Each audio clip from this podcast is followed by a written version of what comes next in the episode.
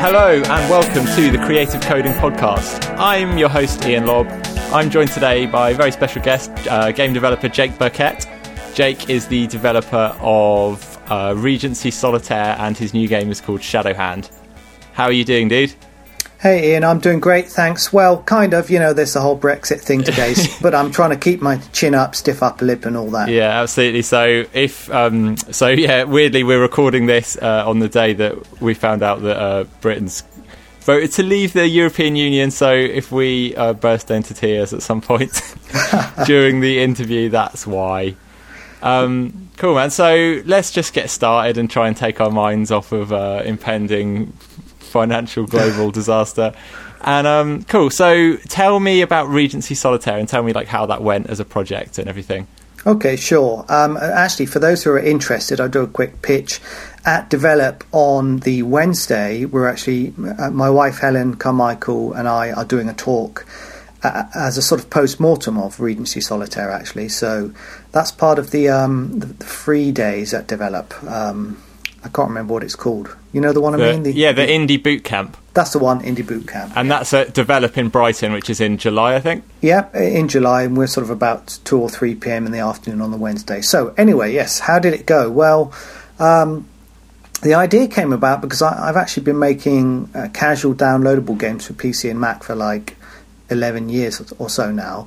And uh, my wife one day said, Hey, why don't you make a card game with a Jane Austen themed story behind it? And I knew instantly that it was a good idea. It hadn't been done before, and I knew it would appeal to the demographic that I'd been making games for. And I knew that I'd enjoy it because we both like costume dramas and, and so on. So um, you know, we spent a, a, year making that game, researching all the sort of locations, items, costumes. Um, you know, my, my, wife was a science writer, well, still is for, for, 20 years, so she did all the sort of research.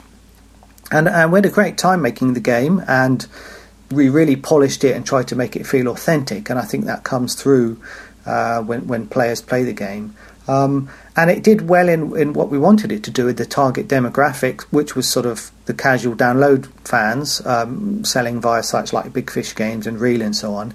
Yep. And we put um, and we put it on Steam a few months later, and it's done okay on Steam. And that's actually when it got press. Um, it didn't really get much press until it came out on Steam, which is sort of like. Uh, the way things are these days. I guess it's it's weird, isn't it? that basically the games press have decided that they're they're only the sort of games press for a certain type of game and a certain platforms. Yeah, and it's like Steam is a validator or something like it's like you've got your your um, passport stamp or something. When, when sure, but I mean, I don't I don't know how long that can hold up now in the face of like. You're, right. The um, amount of stuff that's coming on Steam, and just some of it is just terrible quality. Like, I mean, like as an indie myself, I don't want to like rag on other indies at all, but like some of it is just does not look like it looks like people's first games essentially. Yeah, I mean, and it, you know, there's always this sort of like, which hat are you wearing? Okay, if I'm wearing this sort of like. It's great. Everyone can make games. There are tools out there for everyone to make games. You can get your game and put it on itch.io or, or on Steam now very easily, and and you know that's fantastic. That's fantastic if that's what you want to do. In fact, if I just started making games, that would be awesome. Um, but the other hat is, oh, I've been making games for 11 years. This is my chosen career. I've been working really hard at this.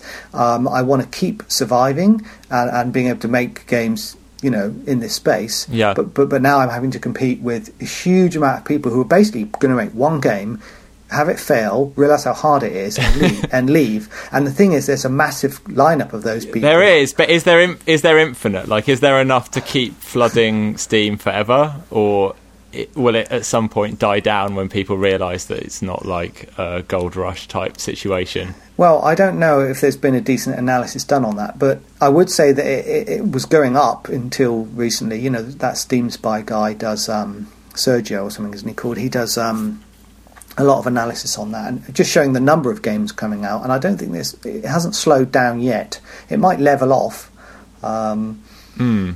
So I don't know, you know, which hat do you want to wear? You know, if I put on my sort of capitalist, selfish, I want to make money from games, it's yeah. terrible. But well, I mean, the best thing know. would be the old situation where no one was on Steam unless you were on, which was terrible unless you were on Steam, exactly, in which case exactly. it was brilliant. Well, you know what? I, all, all of my friends were on Steam back in the day, and they, have actually done very well, a lot of them, while I was still making casual games. And then I wanted to get on Steam with my casual games, but I couldn't. And I tried really hard, and I went to yeah. all these events, and I, and I was like, really jealous. And I had to go through Greenlight to get my games on Steam. And I don't have a Steam rep, like other, other friends of mine have got a Steam rep. They can email and ask advice. We might, you know, might feature them. And yeah, uh, I don't have any of that. It's just like uh, I'm one of the sort of plebs on Steam. It's interesting, isn't it? So there are still people that have a direct relationship with Valve yeah. and with Steam, and then there are just everyone else. Yeah, and I'm I'm everyone else. I think and if you sell, if you go through Greenlight and then you sell a certain threshold of copies, though, don't they move you up into sort of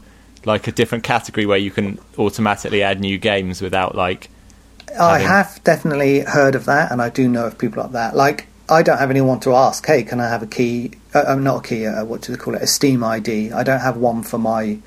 Oh, App ID, sorry, App ID. Yeah, I'd like to get one for some of my other games, older games, and put them on there, but I've no one to talk to about that. So, yeah, yeah. I, have to, I have to make a hit game first, and then I can sort of go back yeah, so going back to that, you have a talk about Regency Solitaire, don't yeah. you? Called the No Hit Wonder or something. Oh yeah, well actually no, there was two things. I did I did a talk at GDC called the No Hit Wonder, which was about eleven years of sort of never making a hit game but surviving. But still, but, in fact, still actually having a profitable business at the same time of as not having what what someone from the outside would call a hit, right? Yeah, yeah. I mean, I still I managed to keep going by hook or by crook, as they say, or whatever. So. Um, yeah, and and I guess I'm doing pretty well. I guess c- compared to you know a lot of other people maybe, um, but it's not been easy. And yeah, I, I, there's always people doing better that you can look up to and go. It's it's been a weird time. It's definitely like when one door shuts, another one opens, but that doesn't change the fact that the, that one door shut. Yeah. And you're not necessarily through the next door. Like for me, it was like with the way things went with Flash. It's like I had both on the contracting side, mm. I had like loads of contracts, way more than I could take, mm-hmm. and then I had uh, like on the indie flash side, like you could just make a game, like a simple game, and like uh, put it on flash game license, and yeah. you would get like some sponsorship for it, which again was like you could make a reasonable amount of money. So it's like you had two two great options basically, and then mm. That all just went away overnight, really, and it's it's it's super interesting because you at the same time, all these new opportunities opened up and new technologies, things like Unity, which I really love Unity, and it's like right. it's such a great bit of technology. I so much prefer it to Flash in terms of actually using it and what my stuff looks like. Mm-hmm. But it's just that, like, in terms of the opportunities that have opened up, it's actually sort of in a way, well, they're just different ones, basically. Yeah, definitely a lot of stuff has changed very rapidly. I mean, when I I actually spent two years working for Big Fish Games in Vancouver, and when I sort of quit that, did you have some flash days as well in there, Jake? Ah, well, this is I nearly did because. Right. Um, the last thing I was programming in at, at, Big Fish Games was Flash, actually, because we were making a Facebook game, right. and I, I, spent my last month there making a mini game in Flash, which was uh, worked out pretty well. I was pleased with it. And then in, in 2011, I, I, I, quit and I wrote down a list of all the possible things I could do. Right. right. One one of them was Xbox Live indie games because actually the language XNA was fantastic. Yeah. Um, and you know, I really liked this idea of making small console games, and I, I, I looked into it, but I realised that some of the people making the best games were actually making hardly any money and I couldn't feed my family. And I was like, oh, and I had to cross it off the list. Uh, I also looked into Flash because I was getting good at it and I thought, oh, I could do this. Um, but then I looked into, you know, people flash game license and so on. But I, I saw that you would have to constantly churn out these sort of small games. Well, the market was beginning to fail, you know. Uh, yeah. You'd have to constantly churn out these small games. And again, I didn't think I could survive with a family. Right? I could if I was an indie living in a basement eating noodles, maybe. Yeah, but I mean, then like you know. like any sort of indie stuff, it's like I think you have to compare it to what you could do at, if you as doing your same thing as an employee, and it, if it's like a lot less, mm. like even if you don't have a family, you have to ask yourself like should you be doing it? Why why do that? Like what what's what's the end goal here like right Yeah. Well, I mean, of course, that is that is the important thing. I mean, I'm making games, but I could go back to business software, which I did for nine years, and maybe make more money and have more stability. But I don't want to because I love making games. Yeah, so, absolutely. You know, that is a massive factor for me. It's maybe a sort of weird shoot myself in the foot factor, but I love making games. I love being my own boss and having this lifestyle. Yeah. I And mean, now that- like, now that I've a- made- sorry. worth a lot of, it's worth a lot of money. That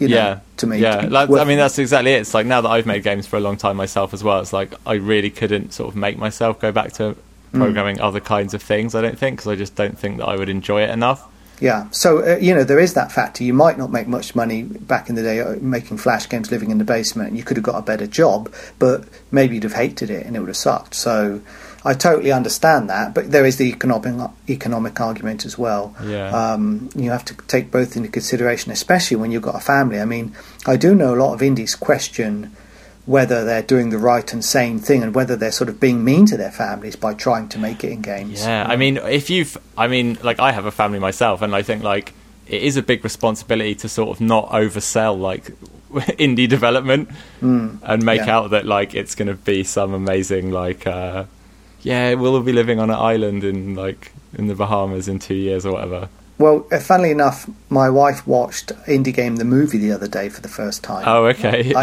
I I think I came home from Aikido, which I, I train in, and uh, she was watching it, and I sat down. Um, but I mentioned it in the talk I did at GDC because I, I like the movie, and um, it was it was interesting, but it did I felt really mislead people to believe that if you just sort of crunched and, and half sort of killed yourself um, for several years.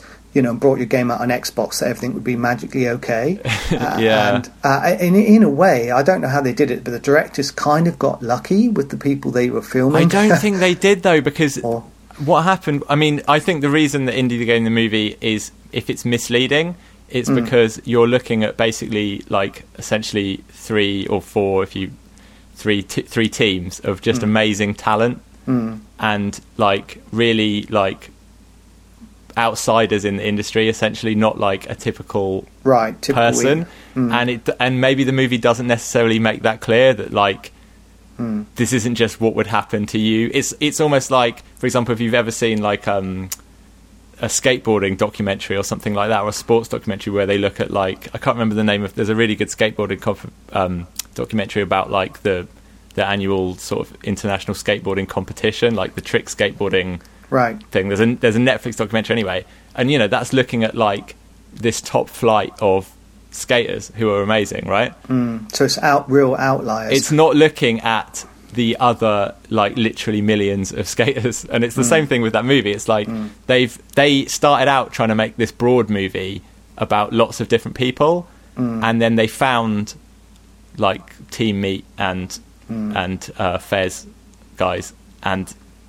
Um, sorry, braid had already Blow. come out braid had already Yeah. come out and so yeah exactly so they knew that was already a, a successful game and they just really focused it really intently on that but like i think it, they would have known when they made that decision that these two games were probably like on course to be much bigger than sort of your typical indie game Yeah, I guess so. I mean, there were definitely exceptional teams. I think also you've got the, this thing where back then um, Xbox Live was a sort of new cool thing. I mean, a lot of people don't even seem to know that indies existed before Xbox Live and Braid, but, but they did. Um, Yeah. But you know that was a sort of cool new thing, and the timing was right. There weren't as many teams around, so they found an exceptional team in at the right time. So there was a whole load of factors that, uh, basically, you know, strengthened survivorship bias yeah and that that's my main worry, and that is why my talk was about surviving, but sort of barely. People have said it's inspired them afterwards and so on, and I hope it's inspired them for, for the right reasons. i mean should we is it our responsibility to put people off trying to pursue like Well, game one could- development as a career One could be very cynical and say, um, "Yeah, we should absolutely do that. We should tell it's terrible and get them all to leave and never even start. Shut down all the game design schools. Tell them they've got no hope, so that we we can keep selfishly, you know, going ahead. A bit like all the people that voted Brexit, um, the old people, I mean. Um, so, but uh, you Pull know, up the drawbridge yeah, so so we could do that, but I don't really. I don't know. I just prefer to be honest that it is tough, but uh, more that you can, if you're determined, you can make it work and find a way. Probably, at least that's what I did. I Yeah. have been lucky at different times, but I've also been determined, and I think there are lots of different options. And it depends how how far you're sort of willing to go to keep doing what you love. Really, um, yeah. So Yeah, and I mean there are lots of jobs as well, like in the general games industry, like where you can work for other people and not have the Hmm. quite the same like financial instability that you have from like doing it yourself. Yeah, that's true. I mean, although the weird thing is, is after you do it for a long time, you can get more of a financial stability when you run your own business because you've got this residual income coming from Yeah. all these other games. You also know what to do to get to make the next game and who to contact and about funding opportunities and financial juggling. And so, in the longer term, you're sort of I don't know. You can be more stable running your own business than being an employee in a very unstable industry, right? Where- where Mm. yeah, companies- because one of the things that happens to people, especially in like the AAA industry, is uh, there's a lot of studio closures. Like uh, the g- games will ship, and then the whole studio will just get shut down. yeah, yeah, um, big, or every or they'll lay off like most of the staff, and then you have to relocate and all of that stuff. Yeah, so I mean, the studios can get bought out, studios can crash, close down, or yeah, as you say, they just lay off the team that makes the game. So there's all of that, but maybe those people, can, if they're good, can waltz into another industry job. I don't know. I mean, there was a lot of that stuff going on in Vancouver when I lived there. Um, studios closing all the time, and I think that's actually one of the reasons the group I set up over there, Full Indie, I co-founded. It sort of did sort of explode in numbers. It was just the sort of right timing. Um, you've got game design schools there, so there were lots of students interested. There were lots of sort of indies anyway, but there were a lot of studios sort of collapsing and people thinking about going indie. So there was this sort of big turnover. Um, yeah. I wonder if we've seen. I wonder if we'll see that fall off as well. Because one thing I've noticed with like indie games is the just the quality bar is just getting stupidly raised all the time. Mm-hmm. Where it's like stuff that would have been fine like a few years ago would suddenly now not look up to the same standard as like. I mean, some of this stuff like if you've seen um, the the follow up game from the Limbo team. Um, I can't remember the name of the game. I have heard it, but I haven't, I haven't seen it yet. But it's just so stupidly polished and Mm. just ridiculous looking, and it's like, well, you can't, you're not going to do that. You're not like an an indie can't really recreate that. You're actually looking at like millions of dollars spent essentially. Mm. Yeah, I think there's, that is definitely a problem. It happened in casual games, right? So, you know, originally in casual games, you could make a very simple game, no story, not even really levels, just a sort of fun little thing. Like if you, you think back to the original Bejeweled, it didn't have levels, right? You Right. just played an 8 by Just 8 one grid level. and that was it. Yeah. Um, but later match threes have got, all, you know, all these levels, all these stories, this whole sort of meta game structure on top of it. Yeah, I mean that's Um, it. They have like progression mechanics. They've Yeah. got like currencies that you earn and like all these different things, right? Lo- loads of stuff, you know, some amazing special effects, uh, different mechanics in there, all sorts of sort of different power ups and stuff. So, uh, and that that went up and up and up, and it meant that starting out indies just couldn't compete. And in fact, if you tried to make a basic game that looked crappy, a lot of the casual portals would say, "No, we don't want it." So Yeah. only the sort of established teams were sort of could, could succeed in that space. But but also what was happening at the same time was the casual space was shooting itself in, in the foot by lowering the price of games. So they were lowering the price of games. The, the quality bar was going up. A lot of the sort of uh, um, work was being then outsourced to sort of Eastern Europe, Ukraine, Russia, um, and w- where the li- living costs were less. Right? You still had Yeah. e- excellent people could produce excellent work, but it but it cost less. Uh, but even they're getting squeezed out. You know, um, and that that I can see that happening in indie games now. I mean, I know it's not cool to talk talk about the indie apocalypse, and a lot of people d- deny it doesn't exist. But I mean, it obviously exists though. At this point, I don't think you can sort of Something's going on for sure. like right? a lot of the people who defend it go, well, indie games isn't just about money, and it's like, well, Mm. yeah, but that's what people are talking about when they say that. No one's saying like Mm. people are going to stop doing creative things with video No. games. They're saying small independent developers are not going to be able to make a profit. yeah, we're finding that feeling the squeeze definitely. I mean, I know a lot of people who are, are established who've made decent games before who have come out with games recently that haven't hit the mark, and and they're questioning why. I mean, part of that's just because it's a hit-driven business, and you know. You can actually have an early success and then make nine flops, and after that, but I mean, the crazy thing is, if you do have a hit, like they're so, they're so huge, the hits, right? Mm-hmm.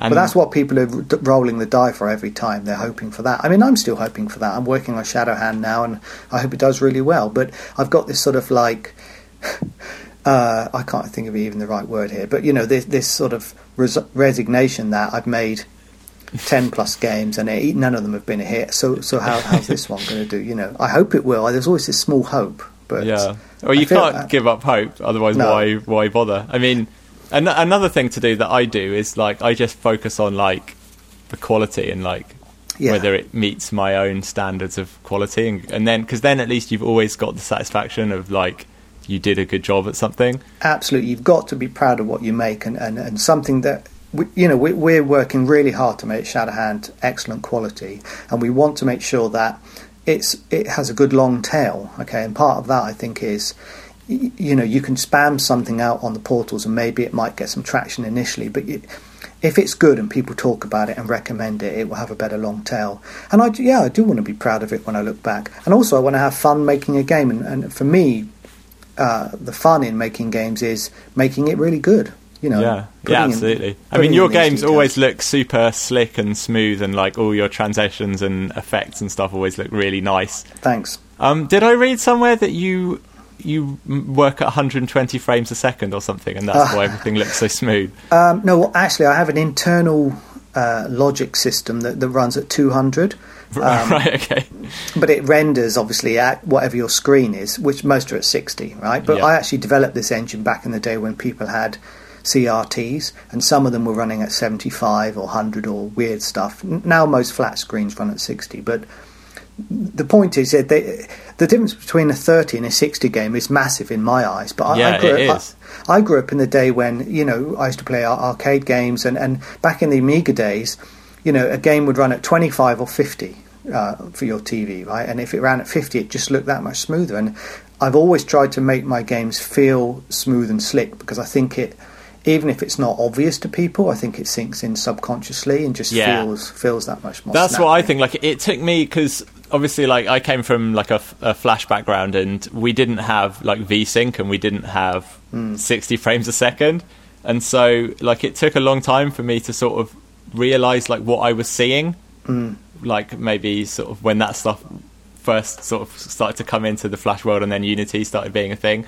Right. It's like yeah, it's like it's things like tearing and stuff that you mm-hmm. always just thought were there, and then things like which you can obviously get rid of with VSync, and then things like just the way things animate, like how smooth it is to have 60 yeah, instead yeah. of 30. It is a massive difference, and the difference up from 60 to higher frame rates is obviously less noticeable. But yeah, I think 60 is your key one. And as I say, I, I, I, I that my logic runs faster internally, and actually, that's to be honest, laziness in some ways. That I did that because when I made my first Match Three game, the gems drop down and they drop down with the gravity, and they sort of clash with each other and so on. And if you have a high frame rate, it's really easy to do the collisions. right, Whereas yes. if you have a lower frame rate, you have to sort of do predictive collisions. Yeah, it's, you... tr- it's true actually. Things like um, you have to do like shape casts and ray casts and things like yeah, that. Yeah, I, I, don't do any of that because no. it's at 200. I'm just like, yeah, it's fine. It'll collide, you know. Yeah. Um, unless you had a super fast moving object, then you'd have to do like a bullet uh, and a thin wall, which it could go through, sort of thing. But if you run it at a high frame rate, you know.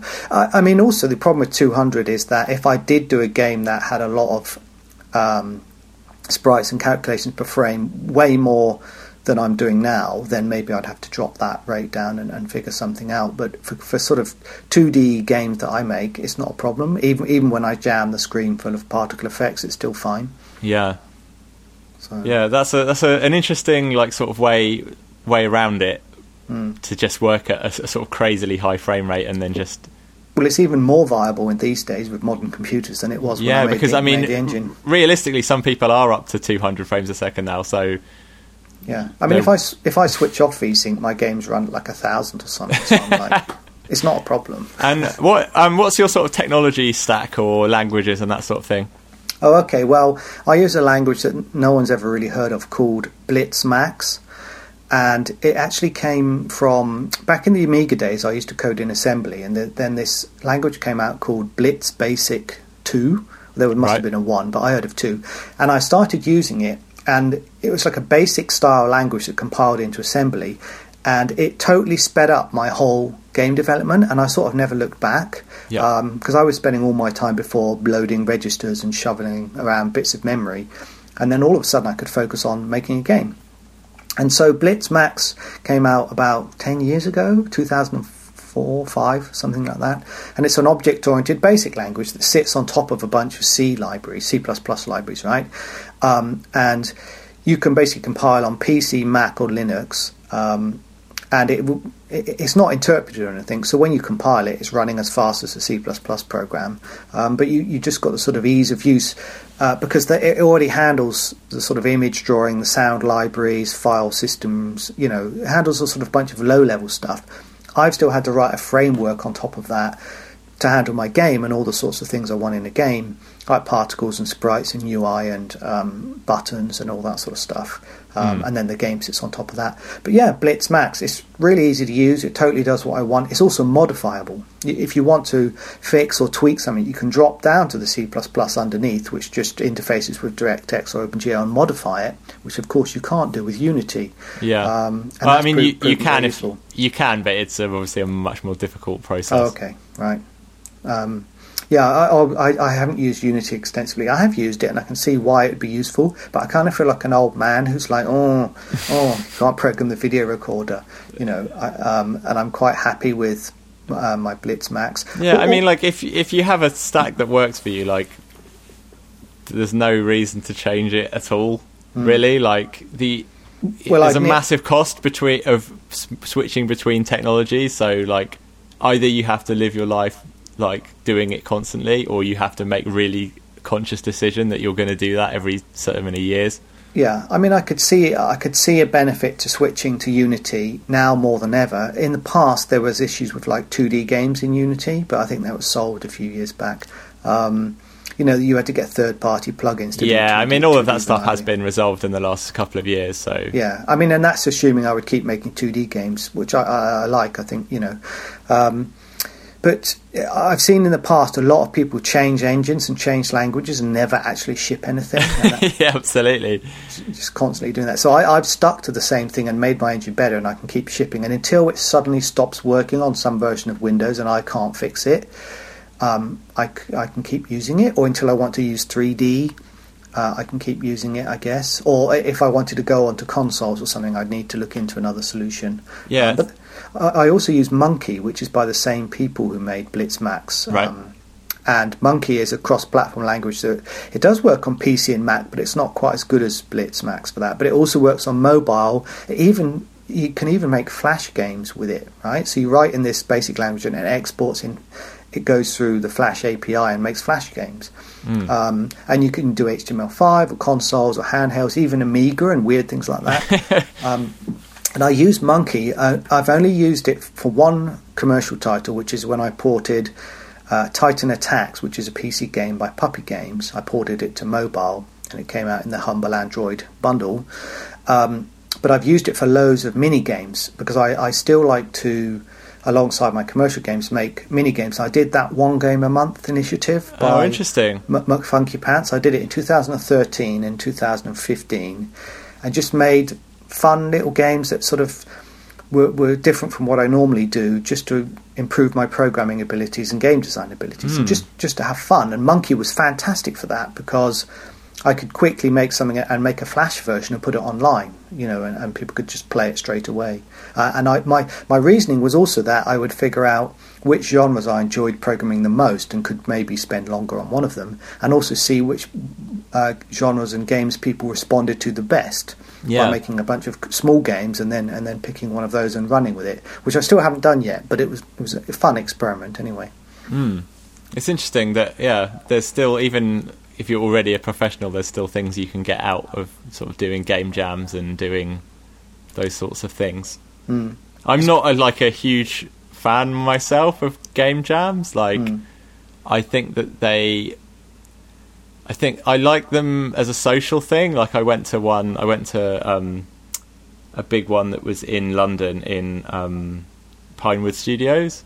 Right. It was like the uh, no the t- the Tiger like official one, and that was lots of fun as a social thing. But the game that I made there was absolutely terrible, mm. and um, I just think that game jams are they in a way they sort of devalue the craft a bit of game design because you just crunch and put out something as quickly as possible, Hmm.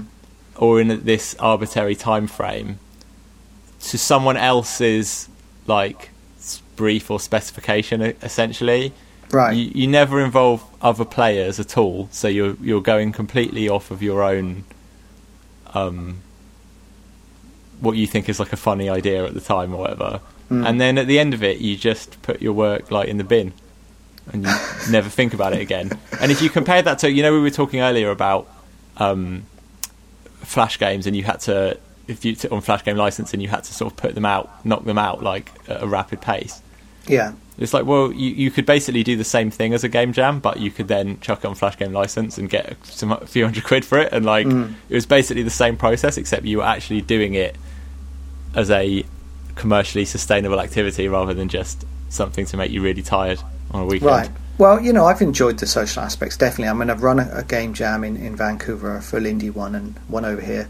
Uh, So I enjoy it, and I think sometimes some really creative, interesting things can come from them. Um, the full indie game jam in Vancouver, the, Matt Thorson started with uh, at, at the time with Alec Holowka the first version of Towerfall, which he then went on to work on a lot and that came out on, on PlayStation. And you know, I've seen a lot of games come out of game jams. I think Super Hot was a game jam. game. Mm, yeah, it was. Yeah, yeah, and Towerfall again is a great game. So, Um, so you know that that sort of thing can occur, but yeah, definitely most of the time. I mean, I sometimes spend the first day not really getting into it, into it, and then the second day panicking and, and you know chucking something out the door. But what I did for my one game a month thing was more. It wasn't. Sometimes it was a game jam, but um, most of the time it was. Sometimes it was me panicking and making a thing in a day, but sometimes I was spending a couple of weeks on something and actually crafting something that that was a decent, whole, small, short experience. Right, but, could- but then were could- you what were you doing with that? Well, just putting them on online just to sort of let people play it and have fun with. I mean, I put some of them on Kongregate, but they made like about a dollar over in adverts, you know, Yeah. over over a year. Yeah, I think. See, I think earlier in my career, I did sort of do things like that, but now, like, I just am much more disciplined with myself. Where I'm, I'm like a bit more business minded, I guess. Hmm. Where I just think, okay, like, what's the commercial strategy for how I'm spending my time today? And if Right. there isn't one, I just won't do it. No, I totally get that. I just did it as as a self growth thing, you know, Mm. personal development, and because I enjoy it as a hobby. Yeah. I, I did that, and and I think I did gain some skills from it, and I've definitely got some uh, an idea about what type of game I'd like to make. I mean, of of all the games I made, I think I had the most fun making a roguelike, and I actually wanted to make a, a, a commercial roguelike as a result of the, this small one that I made. Um, and I actually pitched one to an investor, but in the end, I ended up making Shadowhand. But Shadowhand has got loads of sort of RPG elements in it, um, which I'm having you know a lot of fun sort of coding and designing. Um, so I don't know. I, I, th- I feel it was an interesting process for me, and I enjoyed it. But yeah, it's hard to sort of justify commercially, definitely. And it did put pressure on my other projects because I was saying I must do this thing every month, make a game, and and yeah, I don't know. It, I still I still like doing it. I'm proud looking back on all the things that I made. Yeah, Um, absolutely.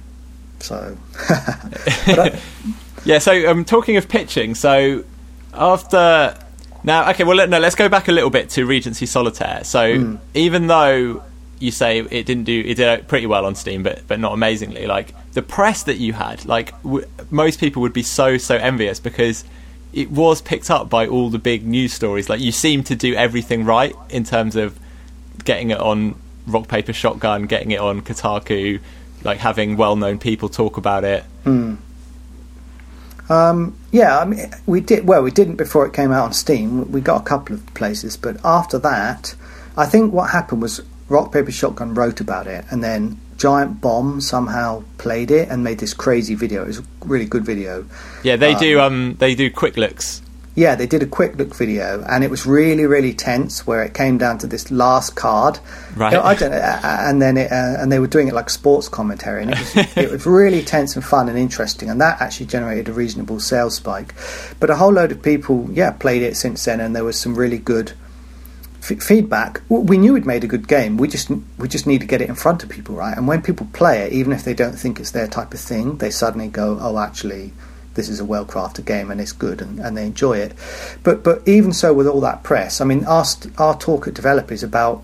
Um, it's called Critical Success Steam Flop, right? Yeah. And that's because no, it hasn't made hardly any money on Steam. If we'd released it on Steam alone, we we would have just been totally broke now. I don't know. I don't know what I'd be doing. But Yeah. we rele- but because we released it on these casual portals, which is where it made like eighty five percent of its money. Yeah. That was what we were aiming for, and that's where it did. And was it maybe a bit of a hard sell because it's something where you're like earning money so that you can decorate a ballroom and things like that? And for core gamers, that's like yeah, of course. It's, thematically. Uh, we weren't aiming for that Steam market anyway. It's just a thought. We put it on Greenlight and get it through, and you never know, it might do okay.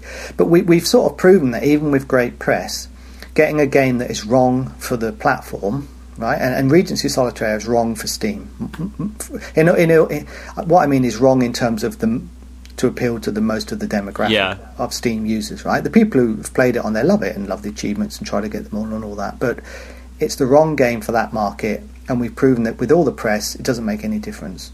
Um, you know, I mean, I don't think many YouTubers or streamers played it though, but it's not the sort of game that I think does well in that sort of sense. You know, certain game types do better, don't they? Especially ones like survival games or roguelikes where they're sort of different every time. Um, but yeah, I mean, how, how do you even make a game to appeal to streamers? Like, it seems to be like the thing that everyone's trying to do now. Yeah, well, you can do. I mean, you can. Uh, uh, do you follow Ryan Clark on Twitter at all? Um, maybe. He made uh, Crypt of the NecroDancer. Yes. and he actually runs a, um, a Twitch TV channel. I can't think of the right terms, uh, but every Friday called the Clark Tank, where he analyzes what's going on on Steam and Kickstarter and so on, and then Oh, looks at a game. But he, he made a good blog post a while ago, and he was talking about very early on making a game concept which you can describe easily, so it's easy to market, which which looks good on a video, Yeah. and which you know that tw- Twitch, t- you know, streamers and YouTubers will be able to play and get excited about. Um, so, in, in other words, constructing a game idea and concept which pretty much markets itself. Do you know what I mean? Yeah. Um, you still got to obviously do marketing on top of that, and and he, he's got a really good point. I think that's a really sensible way to do things. I mean, that's why with Shadowhand we just said, look, we know that people love the way Regency plays. But the theme is putting them off, right? Yeah. Um, putting certain people off. Other people, it really draws them in. You know, uh, fans of Jane Austen and so on. Yeah. S- So we said, you know, let's widen it out so that the theme, you know, it's got. We we added the whole combat element, which is unique and, and never been done before, and we're calling it an RPG card game because Yeah. the R- RPG element is extremely strong in it, um, and we've changed the visual look and so on. Uh, and we hope that it will appeal to a wider audience on Steam than Regency Solitaire. I'm pretty sure it will. We just don't know whether it's going to be 50% wider or 5,000%. Yeah, and you are you trying to keep your sort of original audience as well? Uh, that's a good question because I don't want to throw the fans of the original under the bus. Um, but, but at the end of the day, no, we're not necessarily trying to appeal to them. I mean, if they Right. liked Solitaire, they're going to like this game. And this game, Shadowhand, is actually a prequel to Regency Solitaire. It's got one of the same characters Oh, in okay. it, but 40 years in the past, so it's kind of interesting. Um, but we don't have. The, the, the honest truth is, much as I love the fans uh, and I appreciate every one of them that's, that's bought the game, there aren't enough of them to justify me saying, okay, I'm going to make a game that appeals to them. You know what I mean? Because if, if, if, if 10% of the, or 50% of the fans on Steam bought the new game, we'd be totally out of business. Yeah, I mean, what about like the fans on the other portals and things though? Oh, well, we're not putting that on the other portals. Oh, you're not going to at all. No, no, because it, it, it's a couple of reasons. One is those portals massively undervalue games. I mean, they take a way bigger cut than on Steam. Right. They sell the games for less. Sometimes they give them away for free Right. um, as part of their marketing. Um, and uh, yeah, and also with the combat side of things that we've added and the RPG side of things, it would actually it appeals less to that demographic now. Yeah. So we might not, it might not do that well on there. One, yeah, we've got got some possibilities of maybe how we could tweak the game and make it work on there, but that would only be as a last resort if it didn't pan out well on, on Steam. So we- we're basically trying to be focused. I spent a lot of my indie years sort of trying different things like mobile ports and so on, but I've learned that focus is really important. So with Spooky Bonus and Regency, we didn't do a mobile port. We just said We're making it the best game it can be on desktop, and that's what we're doing with Shadowhand. But we're saying we're making the best game it can be to come out on Steam.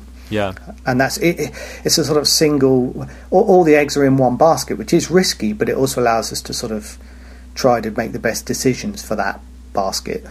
yeah, absolutely. I mean, it's easy to spread yourself too thinly and, and sort of make compromises in yeah. one area to try and make it work across all platforms, but then sort of diminish the experience on your main platform. Yeah, so essentially. We, yeah, exactly. So that's the decision we've made, and, and you know we've got an investor. Positech Games is investing in in, Shadowhand, um, and it's and it's you know we're really pleased to have that. Um, but we've got to make a, a, decent return, and again, putting it on the casual portals would just I don't think it'd be a good move. I mean, you know, imagine they sell games for six ninety nine if you're a member, and, and if it's fifteen dollars on Steam, you can't have that sort of discontinuity. No, people don't like it.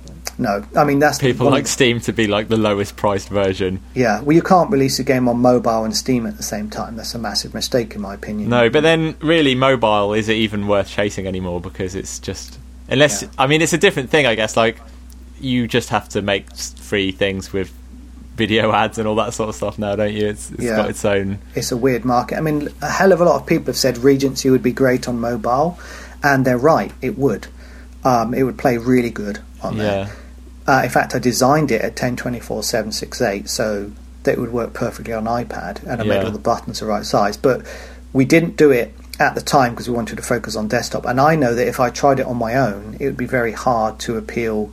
I mean, just hard to get it out there in front of people. Yeah. So if I if I was going to do it, uh, and uh, you know, we, you never know uh, what might happen, it would be via some publisher or some partner which could get it in front of enough people. Yeah, absolutely. Um, because I mean, the they just without like pro- some sort of cross promotion or like an ad spend, it's like mm. you don't actually get any downloads anymore on, for mobile games. So no, it would just be in a black hole. So yeah. we, I'm well aware of that, and that's why I just wouldn't wouldn't yeah, want to do it's it. such a shame what's happened to mobile, really, because it started mm. out as such a promising platform, and it's just. Mm.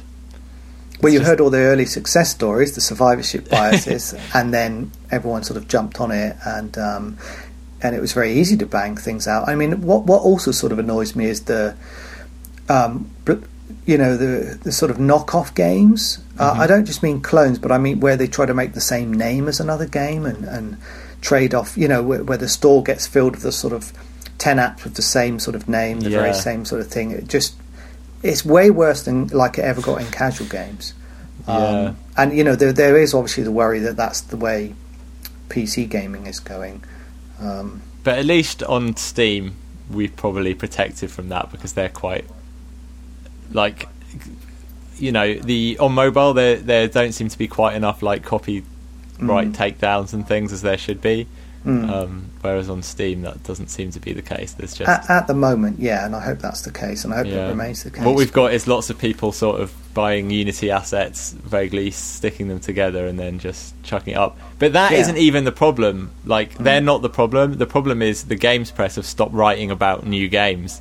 Yeah, like they because it doesn't get clicks. Like they've got their own problems, which is that right. they find it really difficult to make money, and the way they make mm. money is traffic and mm-hmm. the way they generate more traffic is to write stories about things people already know about. So yeah. writing stories about uh, like Dota or writing stories about like drama in the commercial, like in the industry and right. things like that, rather than actually just going, "Here's this new game by this person." Or about indie devs who have already released a game, whether or not that then you you know they sort of fart in a bathtub and then it, they, there's a new article about them. Um, you know, I, am a bit cynical about that. Nevertheless, we're still very grateful we got any press at all for Regency. I mean, the, the, the end goal is it for an indie is you have to become one of those people who yes, will they report yeah. they will report whatever you do as news it is sort of the end goal in terms of PR and marketing yeah. and everything else. But it, could it could be horrible as well. I mean, because then you're in the public eye, and then you've got like yeah, well, people yeah. people saying weird shit to you on Twitter and stuff. And I mean, I don't know. It, it, yeah, swings and roundabouts. I mean, I don't, I don't really want that sort of level of fame and everything else, but I want the PR results. You want the PR that comes with it, absolutely. Yeah, yeah, because it's like so, someone like Rami, for example. It's like Yeah. the, the press will report everything he does. Like he goes Exactly, to conferences yeah. constantly, but with that, it's like he's under massive scrutiny all the time. yeah, yeah. I And know, there's people really talking awkward. about him on the internet constantly. Like I don't, I wouldn't be able to cope with it. No, it would be pretty bad. So yeah, so I want the results without that, but which is why Cliff, which is why Cliff Harris I think likes spending money on ads because in theory you you know if he's very good at it. He, Is he that your? it- That's is that Positech? Yeah, sorry, that's Positech. He made Democracy Three and Gratuitous Space Battles and published Big Pharma. Yeah, and he's been really uh, last successful with like democracy, right? Yeah, very, very much so.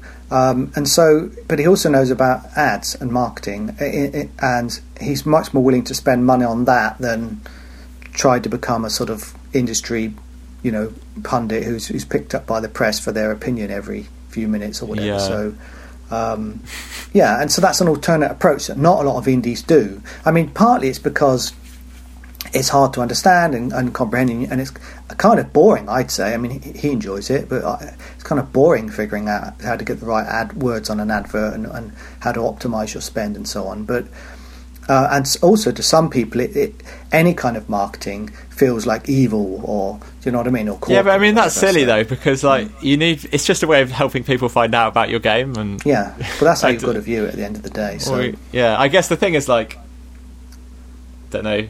It's put it's putting your money in where your mouth is in a way maybe that it doesn't f- feel like just spending your time is. Does that make sense? yeah, Like sure. it's like people would happily like spend three months of their lives working on their games in their mm. bedrooms, not earning any money. But mm. then, but then going, okay, are you going to actually put down like two hundred quid in hard cash to run this small ad campaign? You'd be like, no. Well, I think he spends a lot more than two hundred quid. Oh like no, that. no, that's what I'm saying. Like that, yeah. that's like that will get you like one day of like a small campaign, right? That's going to generate X number, small number of sales, and you have to do that all the time. But I guess the Hmm. Well- Hmm. thing is, you start small. You do an ad, you see if it gets you any sales. If the sales it gets you are more than the ad cost, then In theory, but you've got this problem with too small numbers, haven't you? You know, Right. where if you don't spend enough, you don't get decent data points, and then you're going to make loads of weird assumptions about Yeah. one, making one sale from there's hundred th- dollars. there's a thing people say, isn't there, about like people have to see your thing like seven times or something Yeah. before they Yeah. remember it. And I mean, for for video games, especially, well, for any product, right? There's a thing in marketing where you have to create like a desire on the person Mm-hmm. of the your potential customer, right? That this is something that they need to have, right?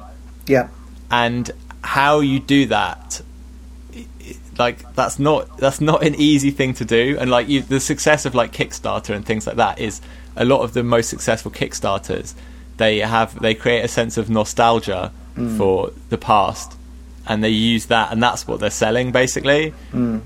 And you Yes. see it and you go oh I, I, if i could play this game that would take me back to my youth in some way right especially when it's via a team of sort of ex previous, you know, AAA devs from twenty years ago, Yeah. or whatever. Yeah, Yeah, absolutely. And you know, for for anything, for for like if you're selling cars, it's like you see the car driving down the empty road and all of that things, and you go, hmm. y- you know, I mean, car ads obviously only work on some people. Yeah. But, like, Well, they you know only what? have to work on might some people. You might be surprised at how these things work, though, because there is a whole creating desire thing. I totally hear that, of course. But this thing about repeat viewings is that if you have been exposed to a product five, ten times, and you've just seen it, you, you know, you've saw somebody talk about it, or you've seen an advert, even if you haven't taken in in any level um, whether you know whether it's any good or not, and then Yeah. later on you see that product and another product you've never heard of, and they're sort of comparable prices. They look fairly similar. You'll pick the one you've seen more, just because your brain is more familiar with it. Yeah. Because the familiar brain likes to, it just values things as better, just because it's familiar, Hmm. and that's obviously a, one of these logic logical fallacies. But that's Yeah. how advertising works. So, But then in games though, we don't do really even have a store shelf though, because like the store shelf is infinitely big, Mm. and so what you get is like a little thumbnail of a Yeah. image that has to sell your whole game. Like, Yeah, I know. Yeah, and people get even that very wrong as well. But hopefully, by the time they see that thumbnail, they've seen it on Twitter, on Facebook, on Reddit, on RPS or whatever, and they see that, go, oh yeah, yeah, I remember that. You know, add it to their wish list, and then they wait for it to go On sale. seventy five percent off. Yeah, God bless the people who spend hundreds of, who buy hundreds of Steam games yeah, because yeah. they they sort of keep the whole thing going. Because Yeah. most Steam users only like ever like buy like three games or something. Yeah, I know. I, that was a really interesting thing actually. Recently, I was talking to Dan Cook the, about this at GDC. Um, but the the Steam Spy guy didn't he show recently that there are only a million users on Steam's out of Steam's 120 odd million who actually buy indie games, like the other 119 million Yeah. don't don't buy them. I they think only so. have- Yeah, I think so. you know, they only play Dota or whatever, as you say. I mean, I, I spoke to these four people on a train a while ago, and, and one of them said he had heard of Steam, and he just used it for Football Manager, and that was it. Yeah. So, but Dan Cook was saying there are certain types of you can classify people apparently loosely in certain groups, and I think it was the um, novelty seekers or something who buy Right. indie games. So. Um, you know, and it really, you're not vying for 120 million. So you, people always do this maths. If Yeah. only I could sell to 1% of No. 120 million people, that's 1.2 million people. It's not, it's a million people. Yeah, it's those million people, those people, and they're spread all around the world, and those are Yeah. the indie games fans. Those people buy Yeah. indie games; they buy lots of them. Mm. Um. That is who you essentially have to appeal to. They're an awesome bunch of people, though. Like they're super open-minded. They're really Mm. well informed. Like they read, like all the news Mm. game sites and everything. Like they're not just relying on like buying one magazine or something, and Yeah. or just or uh, things that are advertised on TV. But yeah, I mean, ultimately, like that's But you're selling to an anomaly. You're not selling to the average gamer. Even you know, you're selling to a, a gamer with very specific taste who's willing to say, "Yeah, I, you know, I mean, I play AAA games, but I also play indie games." Now, some people won't touch an indie game with a barge pile, won't be interested in these weird, janky-looking graphics, or do you know what I mean, or Yeah. funny small experiences, or you know, non-multiplayer games, or you know, so people just a lot of people aren't interested. So we have to be yeah grateful and cultivate that audience. Um, Yeah, but there's a lot lot of people trying to vie for that same business, and that's the the concerning thing. Well, yeah. But then it's so funny because the people who are successful, they just make it look so easy. Mm. Do you know what I mean? hmm Like, Sure. I think about games like Don't Starve, Yeah, where it's just like so phenomenally successful. Like YouTubers love it, streamers love it, players love it. It has, it does so well. Oh, that game came out of a game jam because I know Jamie who runs Klei, and uh, he let his staff do a game jam one time, uh, and they came up with the idea for Don't Starve in, in a sort of weekend game jam. And Yeah. they ex- they expanded upon that. So I hope that's not secret internal knowledge. I don't. I don't think so. I think I've heard that before as well. So, yeah, so, s they do make it look easy, but um, I think w- one of the things this sort of proliferation of indie games does, though, is it encourages the people who've been in it for a while or whatever to, to up their game. Okay, so you you really have to think about. You can't just make something that you think would be fun and you'd like to make. No. You, you've really got to sort of look at can it sell itself? Can it market itself? Like Ryan Clark says am I going to enjoy making it? You've still got to enjoy making it and be proud of it. You know, is there a viable market for it? You've got to look at all of these things. Can I line up the funding to raise the quality bar high enough on this game? Um, which is, you know, what we're trying to do with Shadowhand. So, can you bring all those things together? Uh, and then you stand a better chance than someone releasing their first game. There's never any guarantees, but it, it is forcing us all to sort of improve. Yeah, yeah. You know, but th- there may be a certain point where no, you need a studio now. You've got to have a studio to be able to make the sort of level of games that does Yeah, well. but then for that you need to either have already had a hit game and have money to reinvest, or you Mm. need like investment, right? You need Mm. like Mm. Someone to invest some money in you, so you need like a publisher or something like that. So then at one point, that's the end of indie at that point, right? Yeah, it's not the same. What do you think about uh, this? The the various press that's been going around recently about VR. Um, p- VR manufacturers saying they've got loads and loads of money to invest in VR games. Well, I mean, if they have the money, they put they should put their money where their mouths are, essentially, right? Um, Like, if if they're willing to make the bet, essentially, like if Oculus have want to give you like fifty grand or whatever to make a game, and they're willing to invest that money, brilliant. But if they're not, like it shouldn't be for indies to gamble on this unproven technology, which has uh, at the moment a really small install base. Yeah. No, I think they are saying they have got the money to spend, but um, although they're looking at bigger projects. The thing is, you know what there's is an opportunity cost. I think indies need to be very wary of this. Let's say you lined up a hundred grand to work on a VR game for a year, right? That might sound like good. You know, if you're struggling, you might be like, yeah, great, hundred grand, I'll work on this game for a year. Um, Yeah, sounds but- alright so far. Okay. Well, okay, but you could have made a different game without that, that funding, which has got a much higher potential. yeah, but like then if you look at median, if you look at like median sales and stuff like that, yeah, on average, you wouldn't have done. You've done much better to take the to, to take, take, the their money. And yeah. the the best sort of deal is something where. So this has gone all business. This podcast is fine, but it's quite interesting. We'll we'll just come. We'll cycle back to coding and design. Oh, the end. sorry, yeah, But no, that's yeah. okay. I like I like talking about this stuff. But um, sorry, what were we saying? We're talking about um, oh yeah, the Um, best sort of deal is one where you have some money up front, Mm. so like your it covers its costs automatically, yeah. and then you also have the potential to like earn out residuals and things like that. But if you do, if you do that with VR, let's say you get the hundred grand up front, you make the game. Your residuals, I'm saying, are, are going to be crap, right? At the moment, unless things well, change. yeah, probably. So, so whereas you could spend your time if you knew what you were doing. This is what I'm saying, um, and you weren't desperate for cash, making a game that you'd you'd specially, you know, spend a lot of time on researching Yeah. the market that you could maybe get the funding for, and that had a much much better longer term. yeah, well, for sure. Like, I mean, if you if the funding is there for both things, take the take. I the would take one. the non VR one because the potential Yeah. upside is obviously much bigger because it's a much bigger audience. Hmm. I mean, it's the same thing almost with mobile. It's like if you had a mobile publisher who was willing to invest a lot of money in you to develop a mobile game, Hmm. like that would be cool because, um, like ultimately the potential upside on mobile is huge. There are huge games Yeah. on mobile, but If they knew like- what they were doing, for sure. yeah. Yeah. exactly. And if they've already invested money in you for development, they're going to invest money also in marketing and Mm-hmm. co-promotion and all those sorts of things. Mm. Um, yeah, so let's let's just circle back around to design a bit for game design because it does it does talk about what we're we're we're, we're talking about anyway in terms of like games that sell themselves that don't require like huge amounts of marketing, things that are just Mm-hmm. ideas that appeal. Like, do you have any sort of like tips or sort of game design learnings that are sort of things that y- you work by? What um, in terms of making an idea that appeals, or just any anything? Just in general, Oh, um, hmm. I, I actually did a talk, 10 game design tips, quite a few years ago. I Okay. should, I should try and remember those.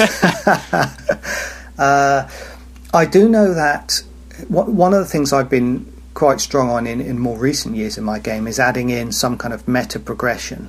yeah, Um, and I think there's a lot you can do there to keep people interested in playing your game, you know, right through to the end. Of course, there's this whole sort of intrinsic versus e- extrinsic motivation. yeah. So, So that uh, that's is the game fun in itself just to play it, or can you also add things to it to make it fun, yeah, like, like, you do progress not want bars to, that go up and things like that? Yeah, if your game is crap and the only reason people are playing it is because of the meta progress, then you sort of still failed. So you so you want like we knew with Regency Solitaire the core gameplay was really good. Yeah, and then we added the meta progress on top as just this sort of extra sweetener, really. Yeah. Um, uh, and the story, and you're telling a story as well, which in a way, a story is another kind of Yeah, gamification mechanic in a sense. absolutely. But for those people that want that, uh, and you know, w- w- actually, something interesting happened with, with the game, which is when we first shipped it. We had these normal and hard modes, but in normal mode, you still had to beat the goals. They just weren't as hard as hard mode. But about halfway through the game, it started to get quite tough. And if you hadn't figured out the, the tricks of playing solitaire and using all the m- mechanics properly, Yeah. you would f- struggle a bit. Yeah. And a few people complained very early on that they just wanted to see the, how the story panned out. Right. So I modified the game so that it says, "I'm sorry, you didn't reach the chapter goals. Do you want to carry on anyway?" Right. And that was in normal mode. In hard mode, it's like, "No, tough. You've got to sort of complete the goals." Yeah. Um, and that that solved that sort of problem. yeah. because I mean, you always want to keep people playing, right? You never want to put Yeah. up walls. Yeah, well, th- this was essentially a wall, a skill-based wall, which meant that people couldn't enjoy the rest of the story, and that was obviously a, obviously a mistake. So I would never do that. You need a way that somebody could almost like. It could be a super easy mode where they have to hardly do anything and can just Yeah. read the story. Yeah, I mean, a nice a nice way is to have things like, well, for example, things you can grind for to make progression easier. Yeah, So it's like if you're good, you can just rocket through the game, and if you're not so good, you can grind for things that will make you will make the game easier for you, basically. right. I mean, like- there's a whole thing about time poor, money. No, sorry, uh, time rich or whatever. Money. Well, no, that yeah, but that's to do with free rich. to that's to do with free to play games. But I guess yeah, if you like if you if you're super skilled, you can you sort of don't want the game to be easy anyway. So Yeah. Mm. But um, yeah, so that I mean that works. Another one is to just have like optional stuff that's hard, but it's not part of the main like Right. quest line essentially. Mm. Right. So you have some really like this is what Rayman does brilliantly. It's like Rayman has um, this is the new Rayman games, Rayman Legends and Rayman Origins. Like they're so Yeah. they're such good examples of game design. But Yeah, I was playing it at the weekend with my uh, youngest son. Oh, awesome! Yeah, they're really nice games to play with kids. But um, yeah, so basically, those games they have uh, some. You start off on like a relatively easy dungeon, and you work through it. And when you, if you fail, you never lose that much progress. Like it puts you back to a checkpoint, like Yeah. thirty seconds ago or something. And mm. you get through the levels, and then as you get through the levels, you unlock new levels, and you need like a certain number of lums to unlock like the next level but if if you were really good first time, you got those lums right away, and you can Yeah. progress. And if you weren't, you can go back, play play another level, or play the same level again, collect the lums you missed, and like sort of grind it out until you've earned enough to get to the next stage. And in that time, you've also got better at the game, so you're more capable of taking on the next dungeon. Yeah, for sure. I mean, it's a Dark Souls model as well, isn't it? Exactly the same idea that you you know, uh, where you grind until you're skilled enough, you know, rather Yeah. than Yeah, uh, absolutely. stuff. Yeah, But- and then also um, it has for each dungeon, uh, it gives you like different achievements. So you can just complete it, or you can complete it in a certain time, and you get an extra like little trophy for that, and you can complete it um, where you collected everything, and you get an extra one for that. And so it gives like reasons to replay, and Right. essentially, Yeah, it is a good, very nice game. Um, so you know, with Shadowhand, I'm trying to figure out how easy do we have it because I don't want the, the difficulty is it's on Steam, and I think in some ways you can make games harder on Steam, and you don't want to make it too casual because if players get a whiff that it's casual, you know, I think that there's a certain mindset which is anti-casual. yeah, Um, absolutely. So we, yeah, I would say you absolutely want to make people totally understand that they're not buying a casual game; they're buying Yeah. like a card game. Yeah, we want to make that very clear from the outset, and and to a, to, to a certain extent, we don't mind if it's fairly hard right from the beginning, Yeah. um, and keep that going through. But we can definitely have harder levels of play. We don't want to handhold people too much. Um, one of the interesting design decisions about this game. Uh, Shadowhand, that came from talking with Cliff. He kept sending me screenshots of Eve Online or something like that, Right. and it had all this really jam-packed interface full of tiny little you know elements and tiny text and everything Yeah. else and he was sh- showing me that games like that can do super well um, and I was used to designing casual games and making clear buttons, clear interfaces, everything made sense. You know, you could read everything.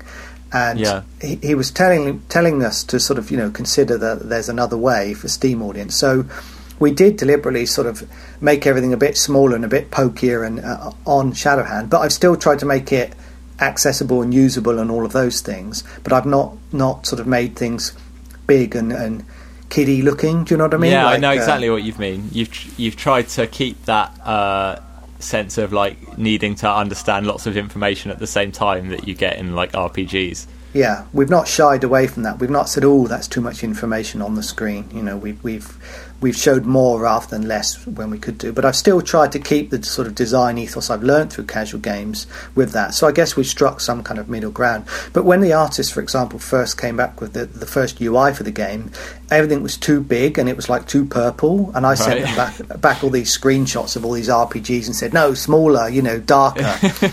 um, and so we've had quite a lot.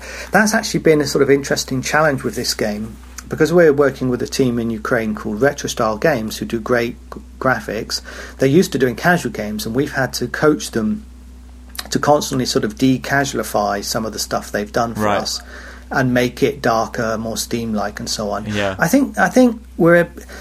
I think the game looks fantastic, but I think there's a small concern that it still might look a bit casually to some external, you know, viewers. Um, but we've still, the end result is is definitely as a result of, of doing a lot of art direction, trying to get it looking more like a Steam game with the UI and the interface and the cards and everything else. So we'll see. I guess we'll see how that turns out. Fantastic. Um, well, Jake, I think we've run out of time, so we'll have to leave it oh, there.